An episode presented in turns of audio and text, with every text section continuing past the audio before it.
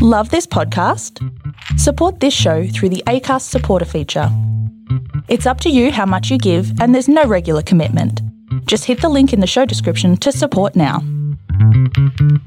But I worked on this one project and you know, there was a prop that I really wanted at the end, and I had asked the props department, "Hey, can I buy this prop from you? It feels like it's, you know, it was a big part of my character, and It's I'd really love to, pur- yeah, I'd really love to purchase it." And I didn't ask to to have it. I I said I would pay for it, and they said, "You know, actually, we can't. We have to send this back." Hello, everyone. My name is Jared Phantom, and you're listening to the Storybox.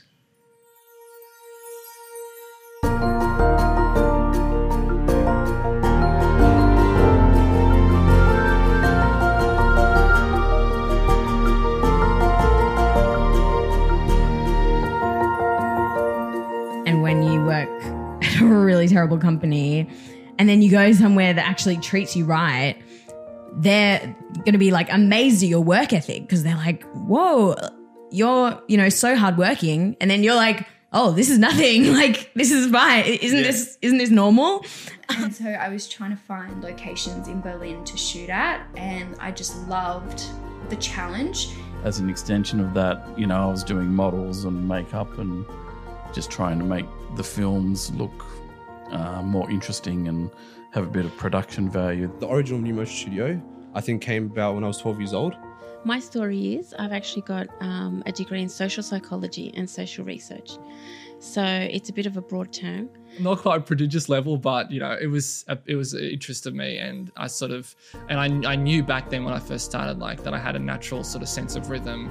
So I think to this day, it's almost about a 50 50 split between what I get from my agent and what I do through Steinel. So I went to his to his house and I you know and I said, you know, I want you to mentor me. I want to understand about the process of producing and making films.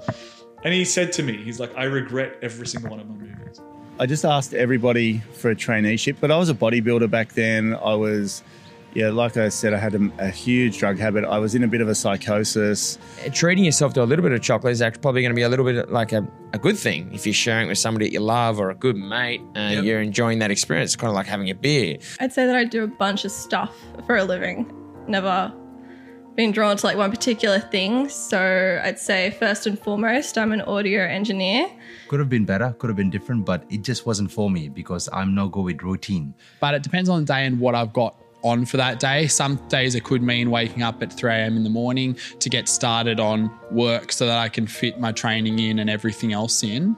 that there's not really a movie industry. I think it's changing, but when I was growing up, it was never a thing. Like you watched movies and you just did it for sheer entertainment. I couldn't tell you what was good or bad about a movie, but I just watched them. And we were. I grew up with things like Blade Runner and Indiana Jones and Star Wars. So that was. Why do I, I've been asked this question many times. I've tried to like form a really sophisticated response to this this question, um, yet it always seems to get muddled up. But I think